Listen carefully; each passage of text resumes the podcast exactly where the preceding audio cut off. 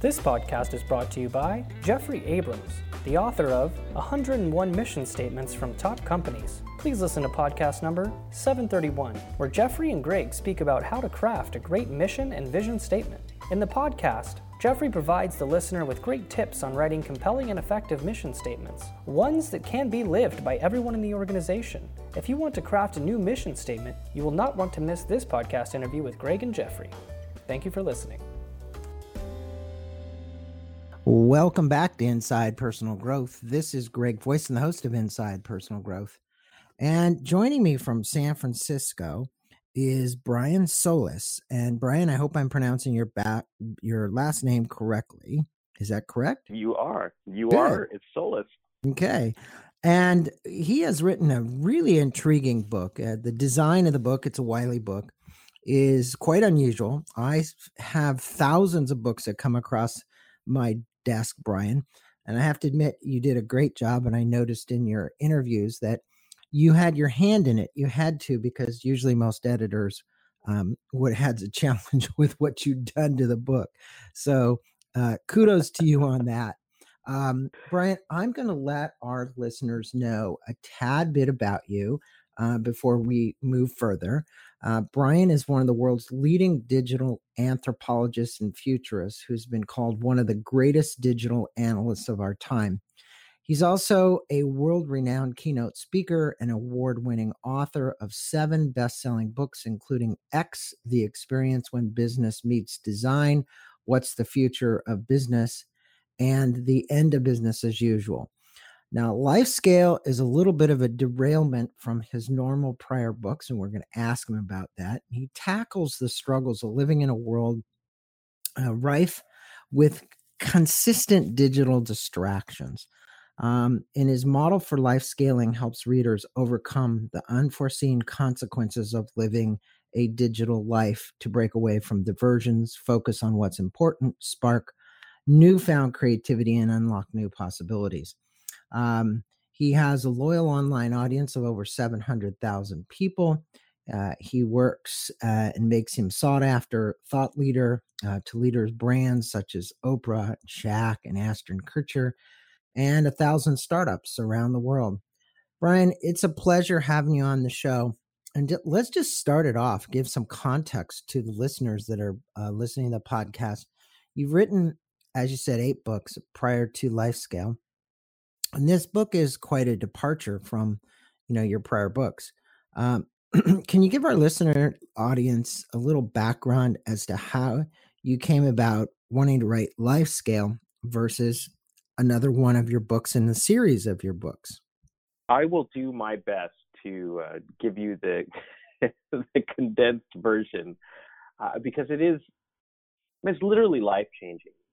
I, didn't set out to write this book. I set out to write another book, and it had been about three years since I had published X, and I just couldn't get past the proposal stage, and it was it, it, it was a really interesting time in my life where I just was I hadn't come come to terms with everything that was happening in my life. Uh, the book was the, the the biggest priority, but at the same time, I had research. You know, I was I was having challenges uh, in my family, and you know, not being able to get past that proposal stage was a big was a big I guess you used the word derailment uh, earlier, and I guess that's a, a, good word for describing that moment. Because without without a book, you know, I speak I speak at conferences uh, as a big part of my how I make my living, and books are a big deal for that. And and the next book that I was trying to write was going to take my speaking, what I was hoping to, to the next level.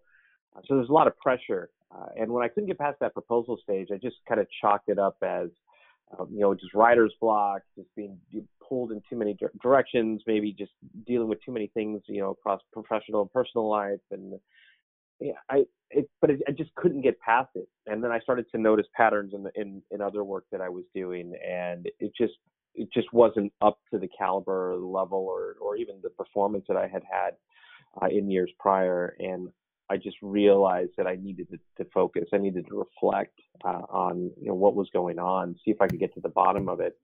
and that was a can of worms, Greg. I'll tell you that it it turned out that I realized somewhere along the way that my work was degrading, uh, but also so was my happiness.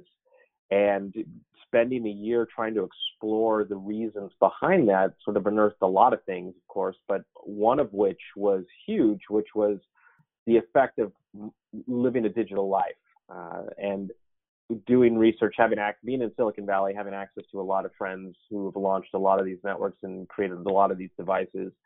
Uh, I learned a lot about their effects on us. And that led to a journey of better understanding how and why we use the devices the way we do today, why we can't put them down, why we reach for them when we don't need anything, why we overshare, why we consume more than we create. Uh, and I still, after all that research, had to write that book. And I realized that there was nothing out there that was going to help me break the effects of all of these distractions other than the traditional things that you hear about, like getting a getting a life coach, uh, maybe going to Burning Man, practicing meditation, getting the Calm app, you know, uh, practicing focus and meditation techniques. Uh, you know, so all of those things helped, but they didn't they didn't solve the problem. They were sort of just contending with the the symptoms. And that's when I realized that the only way around this for me to get to where I needed to go was to do the research and do the work to rebuild what I thought was rebuilding that discipline, that focus, working on me, uh, creating these these these programs that I was going to follow that would get me back on track. And then that ultimately led to me calling my publisher and saying, you know what, I can't be alone in this. There's got to be something here that if I could turn it into a, a book, if I could turn it into a journey, if I could turn this into an experience, and if I could help other people like me, then this I think should be my next book. And that's that's the um, long story short for LifeScale. Well, I, and the book is excellent at, taking a different perspective from where you've come. And many of my listeners know in prior podcasts, I mean, I had Adam Gazzaley on here, The Distracted Mind, Ancient Brains in a High Tech World. Um, we've had many interviews that focus on this issue. And I think um, that for you, because of everything that was going on, based on what you've just said, sounds like it was a spiritual dive as well. And I think that's when people make a bit of a crossover. And, you know, it, it almost has to come to that um, because of the obsession and you obviously have studied trends and focused on you know the effects of technologies had on our society and you refer to uh, it as the path of distraction uh, how in your estimation did we get here and what effects if you want to just articulate a few of them uh, do you believe this is having on society and then i'll add a third point to that um, where do you think it's going let me start with the last part. Uh, as is, it's not going to a good place.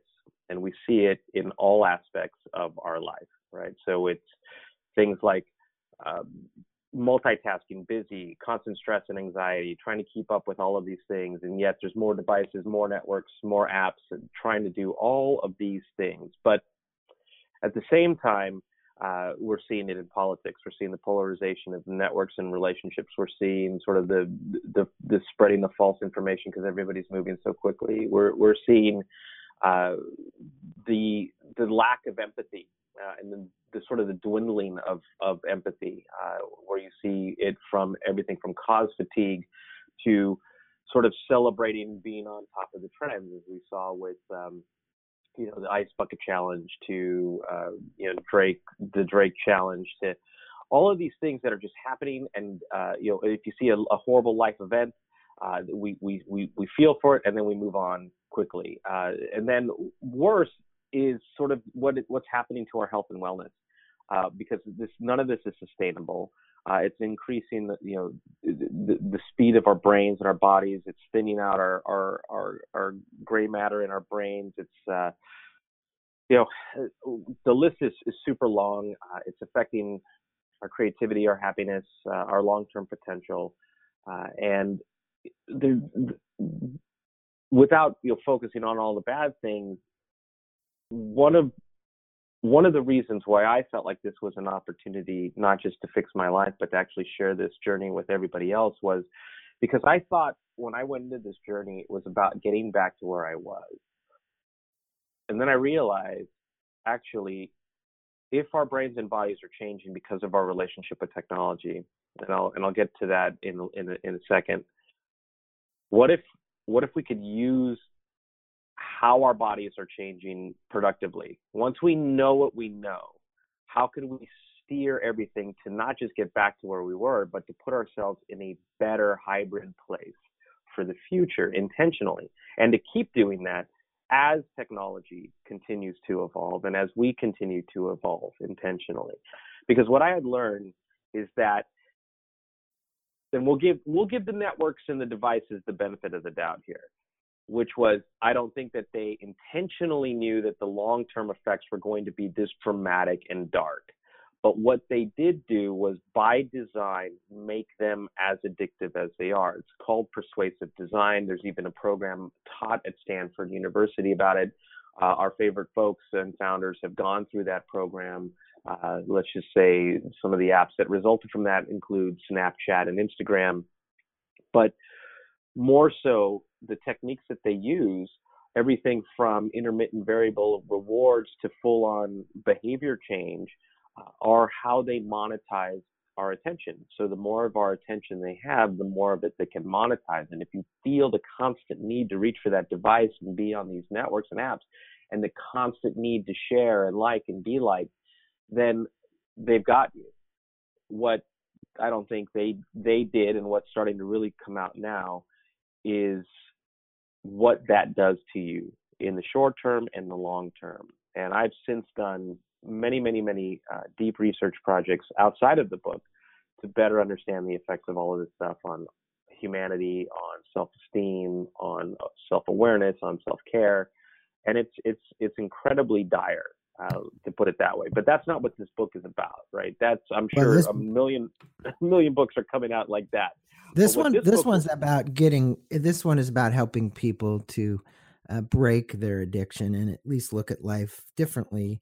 And I'd say more from a perspective. And you know, we had Dr. Uh, Rao on here many times, and you had um, uh, some epiphany uh, that you learned from uh, Srikumar's work that shifted your perspective about happiness. And obviously, him coming from an Eastern culture and bringing that uh, philosophy around happiness to the world. What'd you learn from him on this reorientation chapter?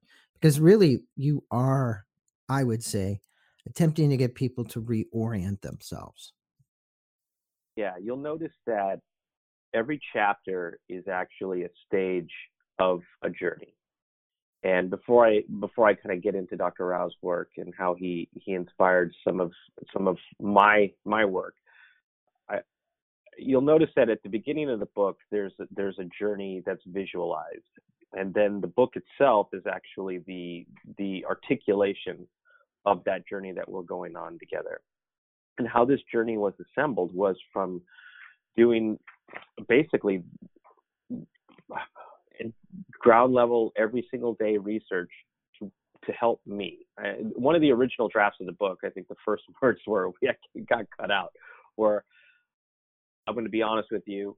Uh, you know, if you feel like this and I feel like this and this is the problem, I don't have the answer. But as you turn the page, you will have you will benefit from all of the research that I'm going to do that put me on the right track and it will not include all of the things that just didn't work or help me get to the next level or help any of this say it, it, sustainable.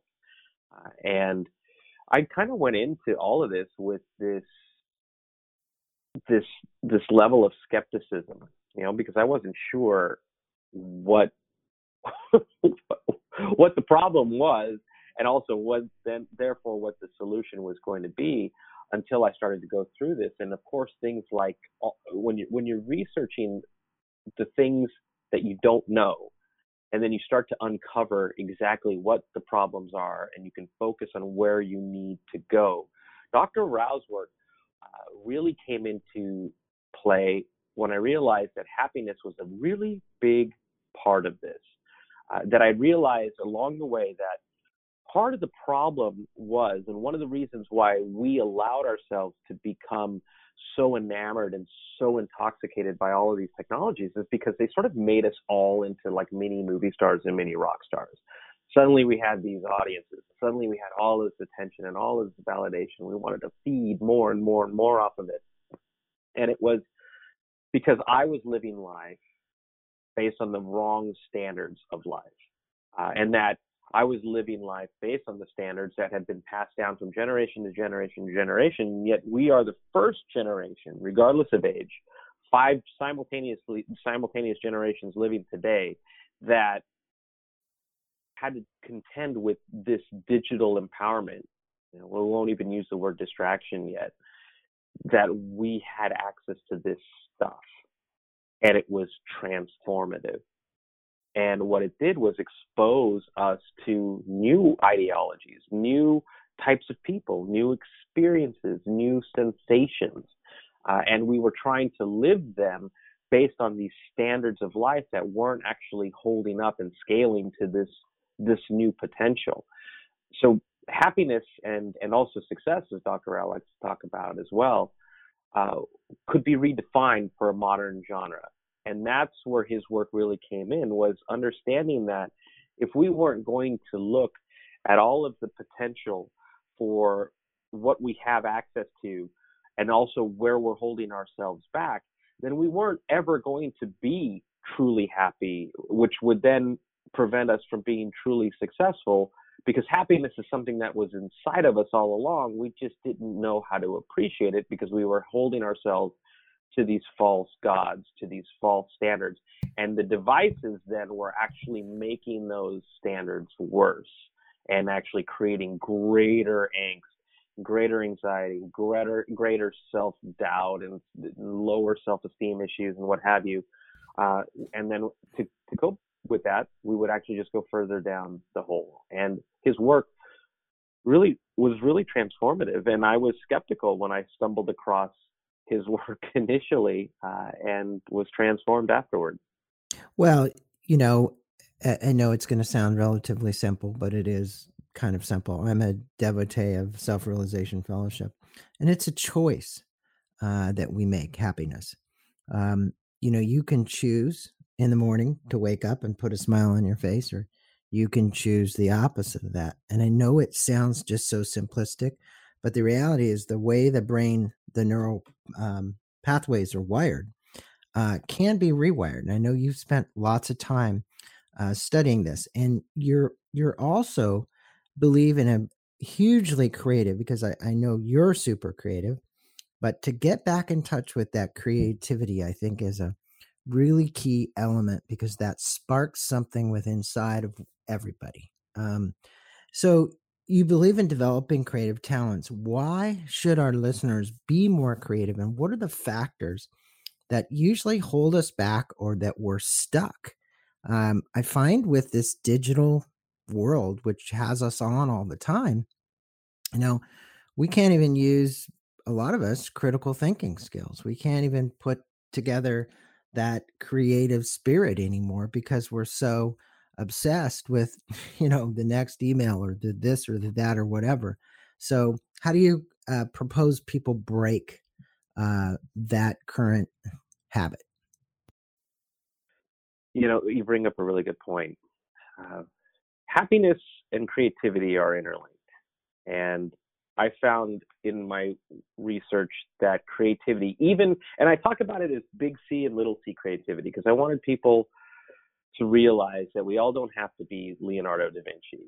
Uh, and one of the things that you picked up on at the beginning was the design of the book. Once I finished writing the book, I was so creatively alive. I was so electric that I went I went back and had the book designed using the same types of persuasive design techniques that go into apps, but instead of them being negative, that they were actually going to be positive and that they were going to help rewire your brain to get more creative, to get deeper, to get a little bit more critical in our thinking, uh, and to stoke imagination. And so uh, the, the, the physical manifestation of the book is actually me showing the, the link between happiness and creativity to to to express yourself and the the little c creativity is how I was able to get there, which was these little expressions, these little exercises of constantly challenging myself to do things differently, regardless of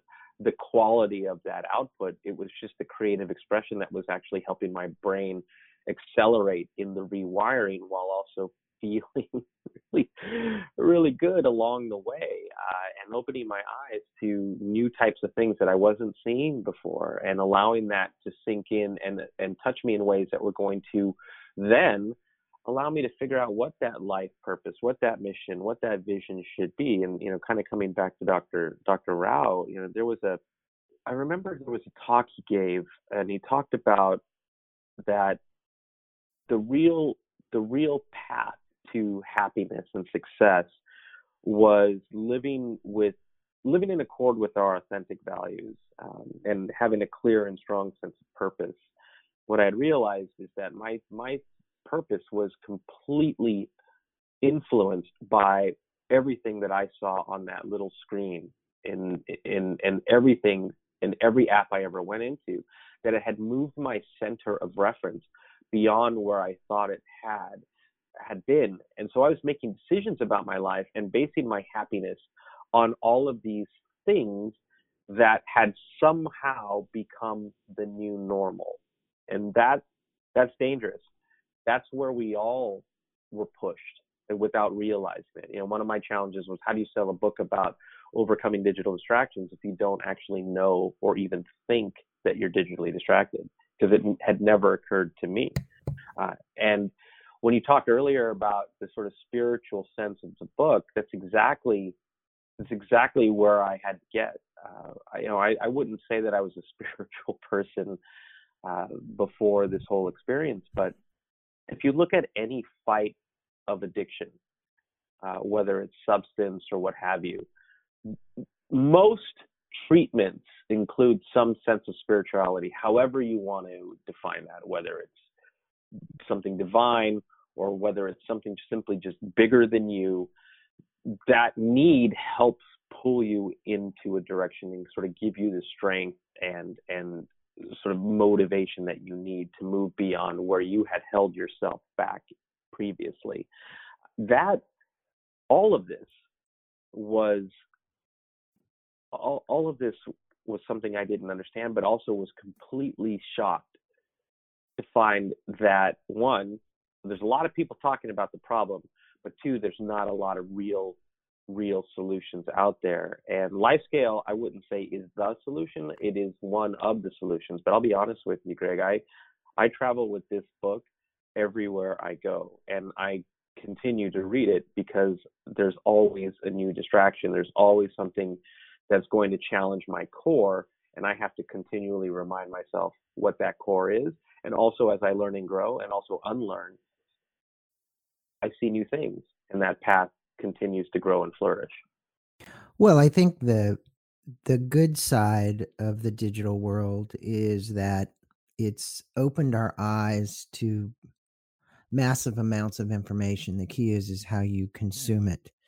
Um, you know, eh, can you put it away, transit, you know, put it in the transit box. But what I was going to talk about here was, and I know in your chapter on liberate, you speak about our mm-hmm. definition of success and how it's really, in most cases, become distorted. The way it becomes distorted is how worthy people feel. So when you start to make comparisons, you know, I was listening to a news report about people comparing themselves to people on social media because somebody posts a great picture, they look good, or they're doing something, or they're on LinkedIn, or whatever it is. And you're not feeling enough, you know, um, mm-hmm. which I believe really has been programmed in as a result of, and I'm not even going to just say Western society, but Western society in particular has been driven about this definition of success being monetary. Uh, how much money have you earned? Uh, and so we're going to measure you on that scale. And so to liberate yourself from that feeling of unworthiness or not enoughness, what happened with inside of you and also what would you s- tell our listeners who maybe are listening to this and they're maybe hearing my words but they're not they're still saying okay well my definition of success is you know my monetary because that's what my parents sent me to school to do so i could be a doctor or programmer or whatever. Um, how do they get off of that vicious uh, insidious circle the only reason that I realized that there was a problem is because I had a a, a pretty a pretty dark series of events happen in my world, and I I had to I had to I had to make a choice. I could let it consume me, uh, or I could do something about it. And I I don't want anybody to have to hit a wall or to suffer a loss in order to realize that maybe their standards of success and happiness needed to change. Uh, the thing about the thing about all of this is that we feel in those moments that we use our devices and that we're holding ourselves to the standards of other other people we feel both this turmoil like something's off and something's wrong but also these senses of wonderment and validation and even that we matter in these moments because that's what those moments are designed to do. Uh, as you as you as you saw in in the book, you know, every time you look at, at at your device, it's designed to release you know up to six different simultaneous chemicals that are all meant to make you feel good, just like actually a drug. And that's that's I guess one of the that's one of the challenges that we have to contend with. But over over time, your body craves that more and more and more and more. So I think what I want to appeal to is someone listening and appeal to that those moments where you you you actually feel like something's off. You feel like in between those moments that you in between those those actions to reach for your device or share or talk or or, or seek a like or engagement in between those moments when you're before you feel that need to do that, that's exactly where we have to start working on ourselves. Like, why do I have to reach for that device? Why can't I just matter right now? Why can't I just look at my life and just say, you know what? I am not actually living my life, even though I keep saying I'm living my best life. Why can't I just take the time to answer what it is that is going to be my best life? And that's the part about in the book i'm sure i'm sure you saw it about self-awareness where yeah. we when we even start asking those questions we're actually not even getting to the heart of self-awareness. But i know we all feel it. I know that we feel in those moments that something's off. And that's that's that area i want to appeal to so once you start exploring that that's where the personal journey can truly begin because there is something there. That's your that's that special part of you telling you hey take a minute. Let's look at this.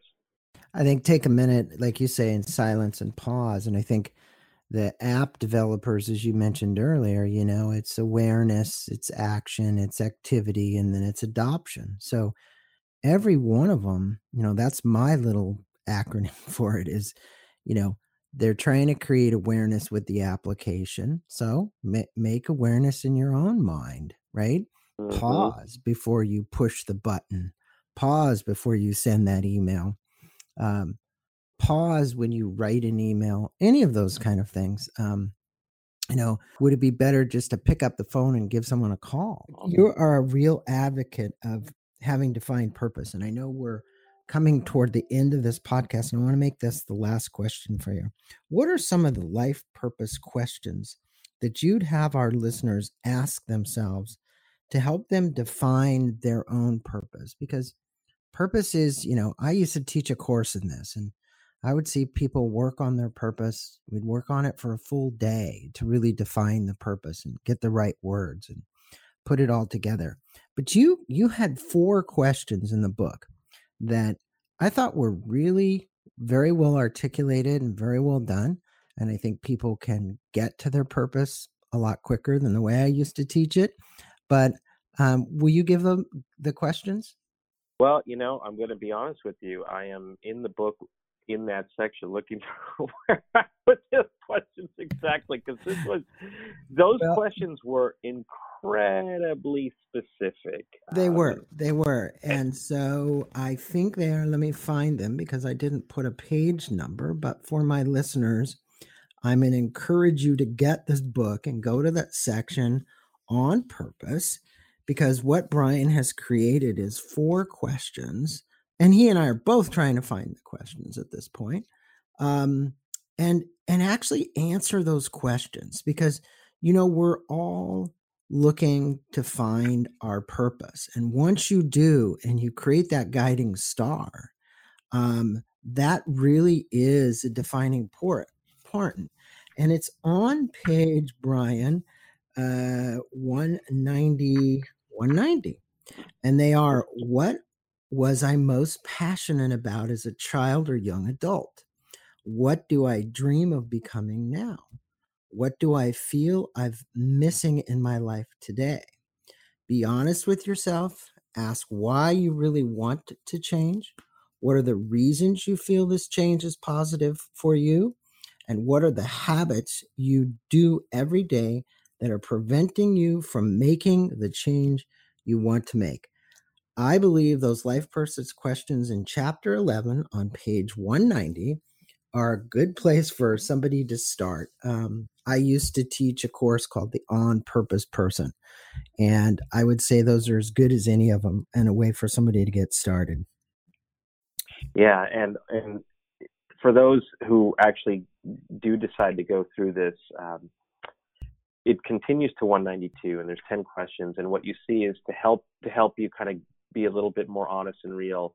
I too uh, didn't want you to go through this alone. I, I share my answers with you. Uh, everything in this book is actually the result of me also going through this journey.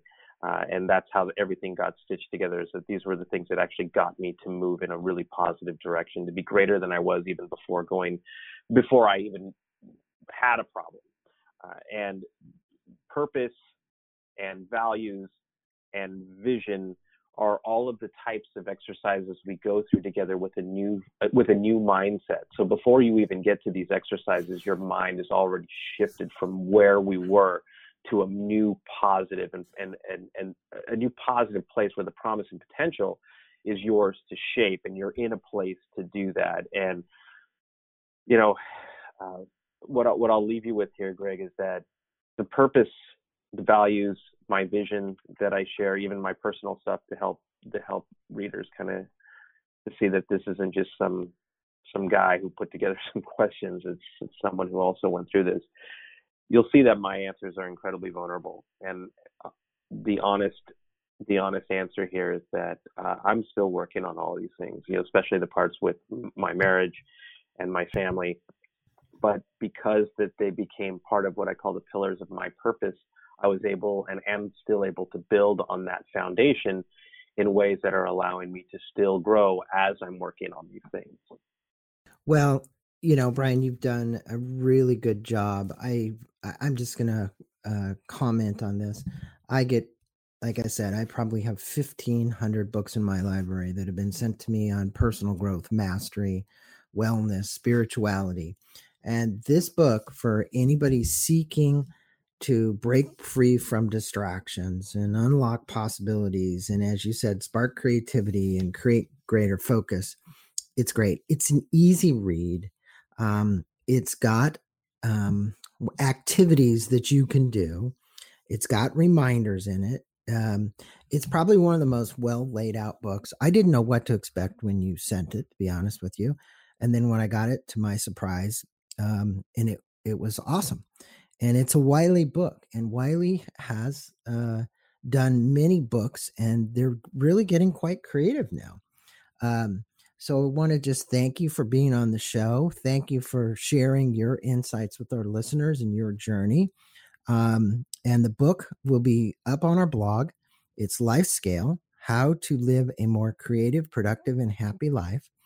Uh, and it's by Brian Solis. And Brian's been on with us and we'll put a link to um, Amazon so that you can pick the book up. There'll be a link to Brian's website as well. There's a lot of additional information you can get there from Brian. You can also go check him out on YouTube, plenty of videos. Brian, thanks for being on. It's been an honor having you on Inside Personal Growth, spending a little bit of your time with us, um, giving people some new directions in their personal life as to how to uh, get unhooked from uh, media and devices and live a more fulfilling, balanced, and spiritual life. Thanks so much. Thank you, Greg. Yeah, I, I actually feel really invigorated after this conversation. So thank you. You're quite welcome. Namaste.